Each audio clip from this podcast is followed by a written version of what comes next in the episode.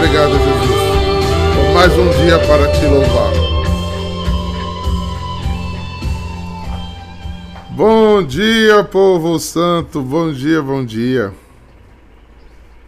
Como disse, como disse Maine, ontem tivemos um dia abençoado na presença do Senhor. Se tentaram matar os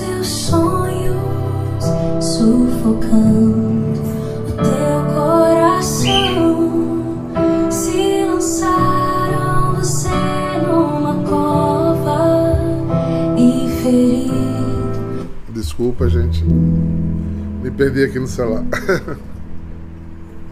Depois de um dia lindo, como o de ontem, em que na capital de Pernambuco, Recife, junto com quase 400 bispos, centenas de padres,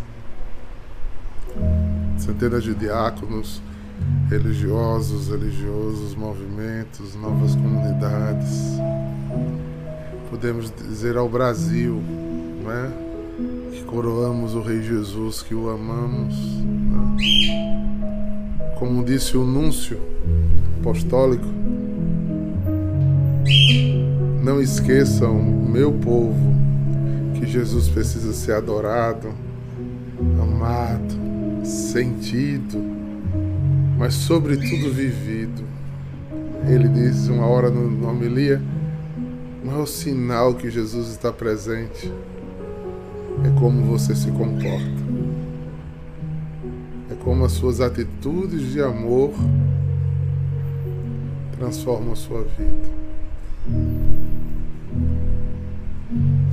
Era muita gente, mas valeu a pena, né? Valeu a pena sim. O encontro eucarístico só acontece de tempos em tempos. Né? É por isso que vem bispo do Brasil inteiro. Tava os, o arcebispo Maronita, tava o arcebispo Melquita, que é a Igreja Católica Oriental. Né? É, um, é uma festa católica, é uma festa católica. E, e naquele andor belo, né? ver Jesus passar pela cidade do Recife, rodeado de pessoas professando sua fé, dá uma alegria de ser católico, de estar unido a toda essa festa. A última que eu tinha participado tinha sido em Natal, muitos anos atrás. Teve a de Belém, mas eu não pude ir. Né? E agora, tão pertinho, tivemos a alegria de receber essa indulgência, de estarmos unidos com toda a igreja, professamos a nossa fé, renovando a nossa fé. Teve outra coisa muito bonita que o Núncio disse, por favor, não é? Acho que ele se dirigiu a nós, os clérigos. Não esqueçam de catequizar essa presença real de Jesus na Eucaristia. Não é símbolo, é uma verdade de fé. Corpo, sangue, alma e divindade de nosso Senhor Jesus Cristo no meio de nós. Um abraço carinhoso, eu estou vendo alguns aqui, aos irmãos da comunidade que foram, né? deram um testemunho de fé lindo, quatro horas em pé, daquele ruge-ruge. Depois foram me seguindo na, na procissão. Foi bonito da gente viver juntos né, esse momento. Então, um abraço carinhoso aos guerreiros aí que se uniram e foram estar junto comigo lá, né, para, como em adoração, darmos testemunho. Jesus vive e é o Senhor. Pois bem, pois bem, vamos seguir nosso estudo, vamos vamos adentrar um texto, né?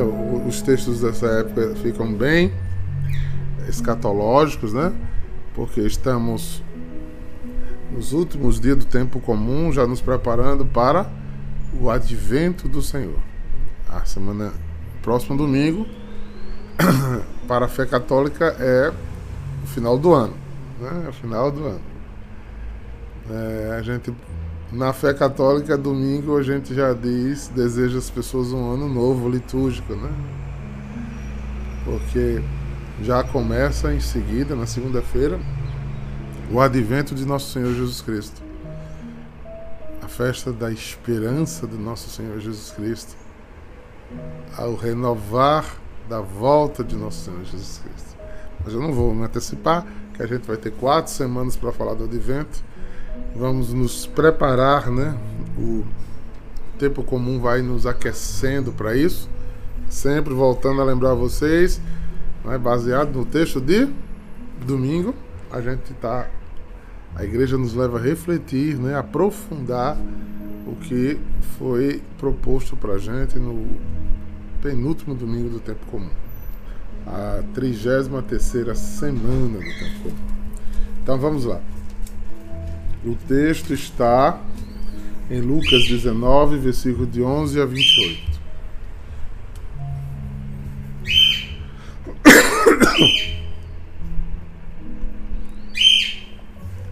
Jesus acrescentou uma parábola, porque estava perto de Jerusalém. E eles pensavam que o reino de Deus ia chegar logo. Então Jesus disse: Um homem nobre partiu para um país distante. Instantinho, vocês vão rir, viu? Eduardo! É que Cuca não deixa eu falar, né? Tem que tirar a calopsita. Eu falo, ela responde. Eu falo, ela responde. Toda vez que a gente esquece de tirá-la, ela não deixa falar. Ela quer pregar junto comigo. um homem nobre partiu para um país distante a fim de ser coroado rei e depois voltar. Chamou então dez dos seus empregados, entregou cem moedas de prata a cada um e disse: Procurai negociar até que eu volte. Seus concidadãos, porém, o odiavam e enviaram uma, uma embaixada atrás dele, dizendo: Nós não queremos que este homem reine sobre nós. Mas o homem foi coroado rei e voltou. Mandou chamar os empregados, aos quais havia dado dinheiro a fim de saber quanto cada um havia lucrado.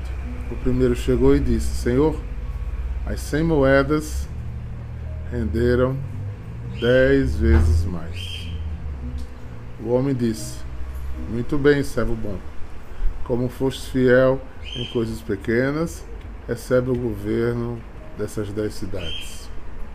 O segundo chegou e disse: Senhor, as cem moedas renderam cinquenta vezes mais.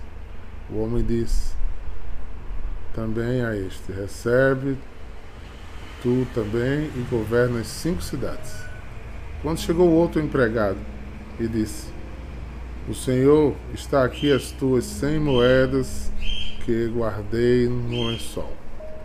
Pois eu tinha medo de ti, porque és um homem severo. Recebes o que não estás a colheres e o que não semeastes. O homem disse: Servo mau, eu te julgo pela tua própria boca. Tu sabes que eu sou Tu sabes que eu sou um homem severo e que recebo o que não dei e colho o que não semeei? Então, por que tu não depositaste o dinheiro num banco? Ao chegar, eu retiraria com juros. Depois disse aos que estavam ali presentes: Tirai deles sem moedas e dá-lhes aos que, ao que tem mil. Os presentes disseram: Senhor, este já tem mil moedas. Ele respondeu: Eu vos digo, a todo aquele que já possui será dado ainda mais. Mas aquele que nada tem será tirado até mesmo o que tem. enquanto esses inimigos que queriam que eu reinasse sobre eles, trazei-os aqui, matai-o na minha frente. Jesus caminhava à frente dos discípulos, subindo a Jerusalém. Palavra da salvação. Glória, glória, glória a vós, Senhor. Eu não digo que o texto vai engrossando, eu estou vendo o corpo. Pois é, gente. Eu acho que vocês já viram essa parábola chamada parábola dos talentos, né? Mateus ela é uma moeda, três moedas e cinco moedas. Em Lucas, a mesma parábola tem um encorpamento diferente, né? São cem moedas iguais para todos, né? E todos é dado um pagamento diferente pelo esforço de produzir a mesma coisa. Interessante isso, né? Primeiro, Jesus fundamenta o motivo dessa parábola e é aqui que eu queria começar a nossa meditação. Jesus acrescentou uma palavra porque estava perto de Jerusalém e eles pensavam que o reino de Deus ia chegar logo. Lembra o que foi dito domingo na palavra? Na palavra domingo? Eu vos digo, o reino do céu, o reino do céu está entre vós. Jesus se disse o reino de Deus. A própria instalação do reino de Deus, a vontade de Deus messiânica acontecendo.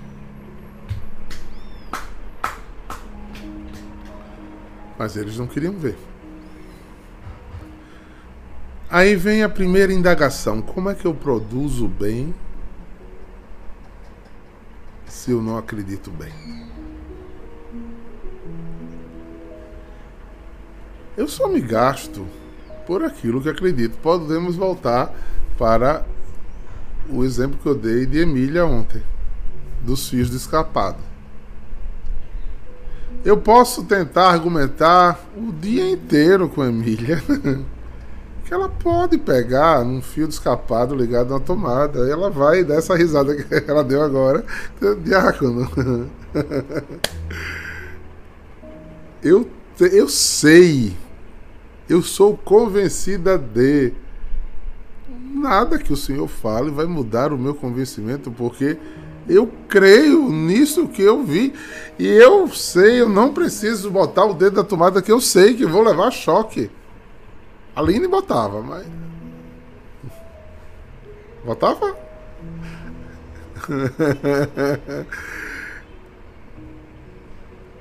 então, qual é a conclusão desta afirmação? Como é que lemos a palavra?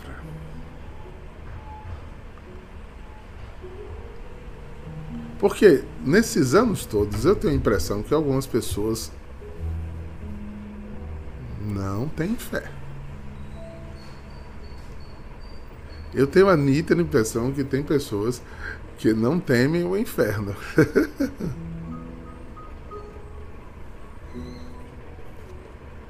das coisas absurdas como você sabendo que a pessoa está em pecado mortal e a pessoa vai para a comunhão, há atitudes, há comportamentos, há gestos, há vestimentas, há testemunhos, a portar-se com irmãos é próprio de quem não tem fé. Porque a gente confunde ter na ideia o conceito das coisas mas quando a, a coisa que você conceitua é empírica, não se pega, não se vê, não se toca, pode ficar muito vago dentro de nós. Tanto que eu já levantei essa questão esses dias aqui e repito novamente, porque essa é o fechamento do tempo comum. Você nota que as pessoas se escondem para, por exemplo, pecar como se se escondessem de Deus. E quantas vezes a cabeça está passando dúvidas e dúvidas e dúvidas a respeito de tudo, o que deveria ser uma certeza como a de Emília em não pegar no fio escapado. Onde Deus uma certeza, a gente se porta diferente.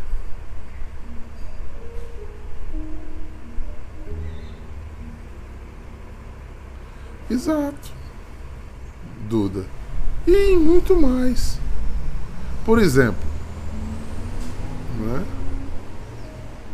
diante de um, de um esquadra, é, de, um, de um esquadrão de polícia ou de um órgão público, do governo ou de chefes de Estado, você cometeria certos pecados que você comete escondidos? Não. Por quê? Porque você teme.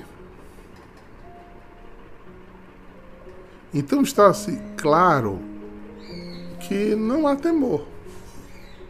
Essa indignação do Senhor aqui com o que não multiplicou as moedas. Não, os dizem que o Senhor colhe onde, onde não plantou, né? Por isso eu tive medo. Olha aquilo que eu venho dizendo. Onde entra o medo, sai Deus. Onde entra o medo, sai Deus. Aí eu não fiz nada. Né? Aquilo que o diabo convence a muitos. Ah, vou ficar na minha. vou ficar na minha. Vai, vai pro limbo, vai, vai, vai ficar no estaleiro, vai.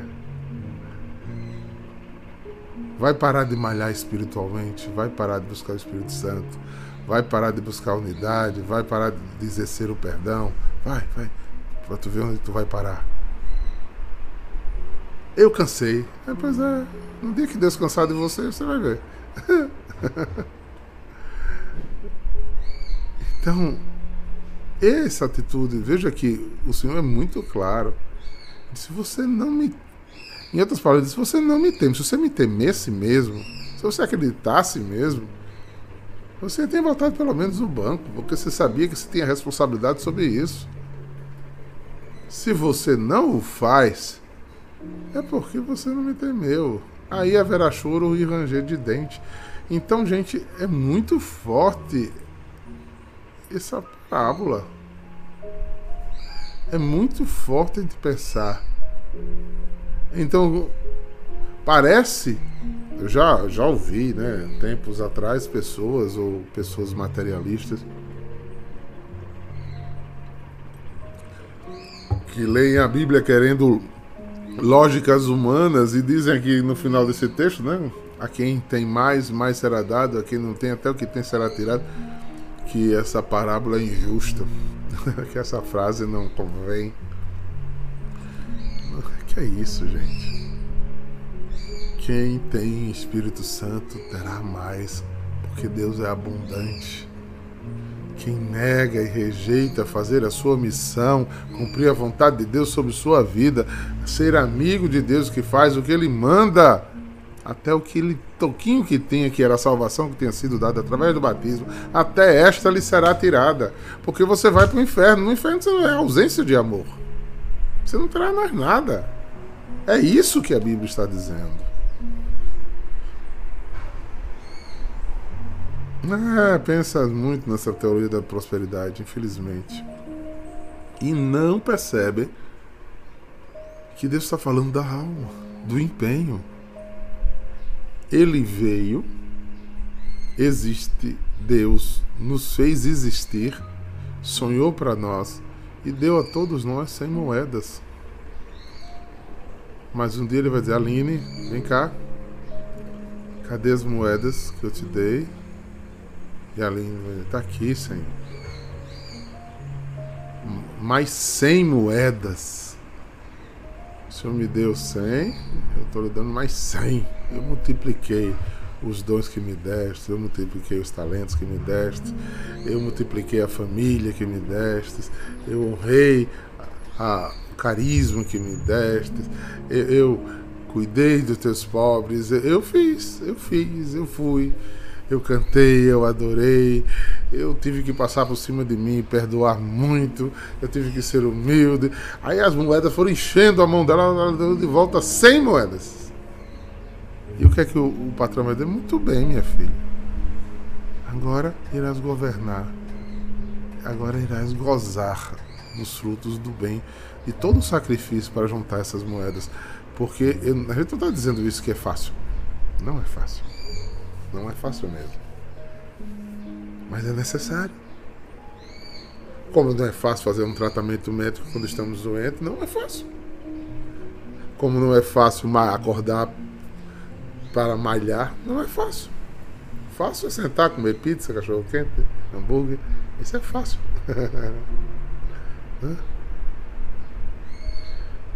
o filho pródigo, Duda, é exatamente essa pessoa que renega os talentos que foram dados.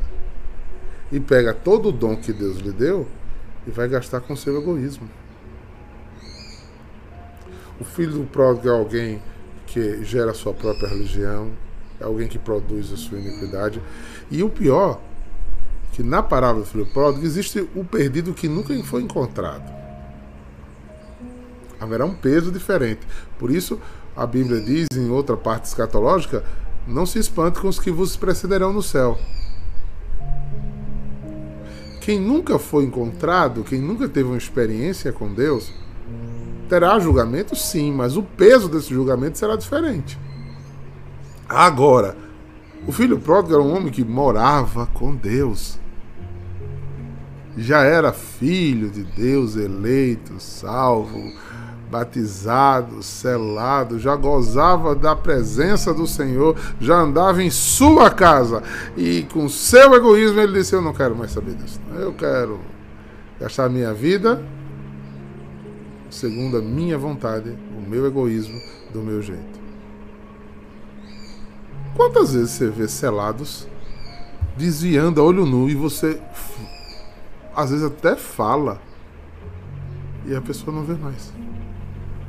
Você acha que o. Gente pode acrescentar muita coisa nessa parábola. Nessa e ligando com a do filho pródigo, que é, é, todas são escatológicas, elas estão preocupadas nesse central aí. E dizer, meu amigo, olha o que você está fazendo com sua vida. E parece coisas boas. Olha a fala do filho pródigo, olha a fala desse, desse cara que não multiplicou as moedas. Pai, me dá a parte da herança que me cabe. Não me, me dê a mais, não. Me dê a parte minha do meu irmão, não. O que me cabe? A herança do que eu fiz já. Mas o que eu fiz já, agora eu não quero fazer mais. Eu agora quero só pensar na minha família, na minha carreira. Eu agora quero pensar em mim, né? Como é que é aquela fala que o diabo bota no coração de muita gente? Se eu não pensar em mim, quem vai pensar? Se eu não cuidar de mim, quem vai cuidar? Primeiro eu, primeiro eu. Aí o Pai nosso que é rezado é nosso, não é eu. Senão era Pai meu. é? Então este homem aqui é aquele que no final de tudo escolheu outros caminhos. Não é justo. Isso mesmo. Escolher. Quando pelo reino de Deus eu deixei de estar com familiares, estar tá em coisas importantes dos meus filhos, e de olhar nos olhinhos dele e dizer: Filho, filha, você sabe que a prioridade é Jesus. Papai não vai poder ir, mas papai lhe ama e está unido a você. Por não seguir meus filhos, seguir a Cristo. Hoje meus filhos também seguem a Cristo. Mas muitas pessoas invertem os valores. Segue os filhos e não segue a Cristo. Aí depois os filhos, que são idolatrados, vão seguir o seu próprio caminho, porque não tem exemplo a seguir.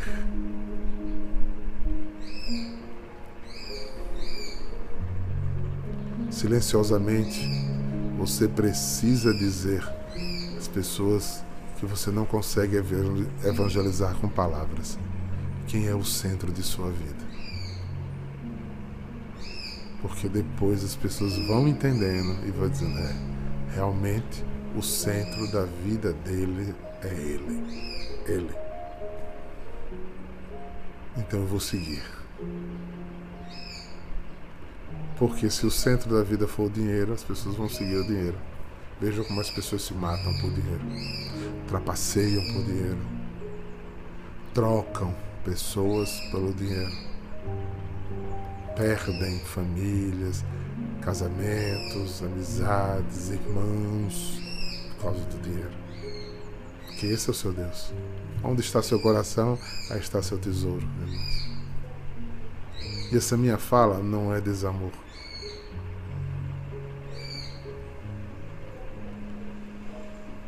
Não se escandalize os que nunca ouviram isso. Minha família, família Valentim de Souza não é tudo para mim. A família Valentim de Souza é um lugar onde Deus me deu a vocação de servi-los, de amar e de ser amado, de cuidar e ser cuidado, e de vivermos juntos para Cristo Jesus eu e minha casa serviremos ao Senhor imperfeitos, caindo, falhando. Né? Nós servimos ao Senhor. Pela minha família eu mato e morro? Não. Pela minha família eu cumpro o que é justo. Eu mato e morro por Jesus Cristo. É duro dizer isso. Talvez pessoas que não entendam o todo para até me escandalizarem comigo, até deixarem de me seguir. Mas se você não tem dúvida a respeito disso, estude a palavra. Coloque Deus no centro.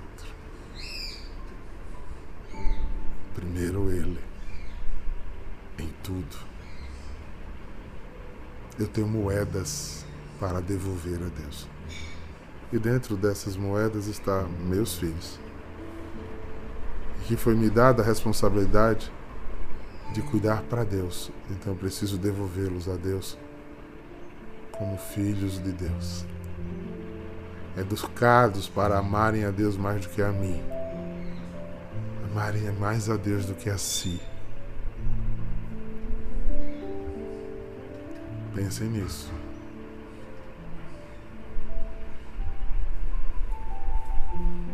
Preste atenção. Há tempo. Se Deus lhe deu tempo, cuide. Não troque. Não deixe ninguém ser o centro da sua vida. Não deixe. Não crie altar para pessoas ou coisas.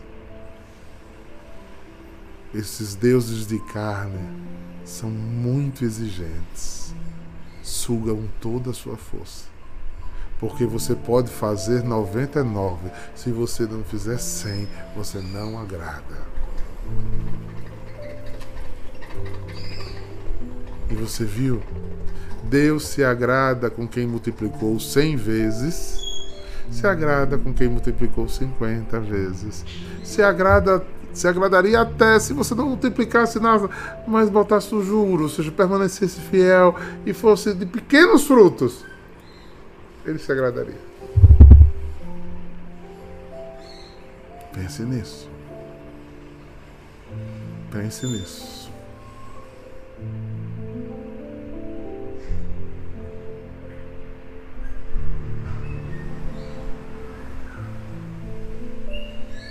Pensem. Como é que a Cleide tem aqui hoje, irmão, para nós? Só vale quem tem dinheiro. É, ah, minha filha, é verdade. O dinheiro é um dos maiores ídolos. Um Deus pesado. Ele tem nome, Cleide. Chama-se Mamon. É um demônio. Por isso Jesus disse que a gente não podia amar a Deus e ao dinheiro. Quantas pessoas se matam de trabalhar para acumular bens? Volto a dizer o que disse ainda há pouco. Pisa em família, pisa em irmãos, pisa em amigos, pisa em colegas de trabalho, pisa para subir, para ter, ter, ter, engana mente, faz falcatrua, faz tudo para ter, ter, ter, ter, porque mamão é viciante. Alimenta seu egocentrismo, seu egoísmo, sua avareza, sua arrogância, sua vaidade e lhe leva para morar com ele no inferno. Preste atenção, queridas. É muito sério isso, Ju Chaveirinho, é muito sério. É por isso que Jesus diz, Emília, se alguém está lhe pedindo uma, uma túnica, dê as duas, dê o manto também. E ninguém entende os pensamentos de Jesus, são muito longes dos pensamentos humanos. Ele diz: você está se preocupando com o que comer, com o que beber, com o que vestir. Vocês não viram as aves, os pássaros, os ninhos, as flores? Buscai a mim e a minha justiça, e tudo vos será dado com acréscimo. Mas primeiro, ó, às vezes fez caminhos errados demais sujou as mãos demais, sujou o nosso presente demais com o passado. E Deus às vezes precisa alvejar a nossa roupa. E lavar roupa não é fácil. Por isso vocês e eu temos todo mundo máquina de lavar. Porque ir para a beira do rio com os dedinhos, arando e batendo numa pedra para lavar uma roupa e tirar as manchas, hein, Valesca Maia? Não tem quem aguente, Deus o livre, de coca. Tá, tá, tá, tá, vai! Eu, se eu ficasse de coca, não levantava mais. é, é, por isso todo mundo hoje tem máquina de lavar. Então, se você encontrou Jesus agora, ou se você quer esse tesouro, é o que ele diz daquela outra parábola? Larga tudo. Junta tudo que tem e compra a tua pérola preciosa. Compra a tua salvação. Ora por ti. Faz o sacrifício por ti e por, pelos teus. Segue colocando Deus no centro de tua vida centro. E assim,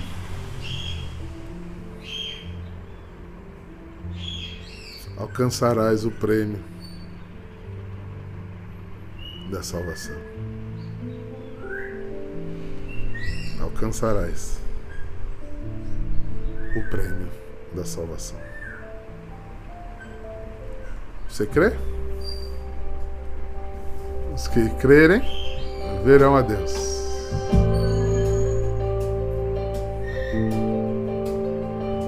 Cuidado, irmãos. Oraremos, Cleide, por João, Antônio Jonas. Quero te louvar. Eu quero, Senhor. Te engrandecer. Senhor, eu quero te entronizar no centro de minha E vida. proclamar tua vitória em mim. Ser todo teu. Ser todo teu. É o meu prazer.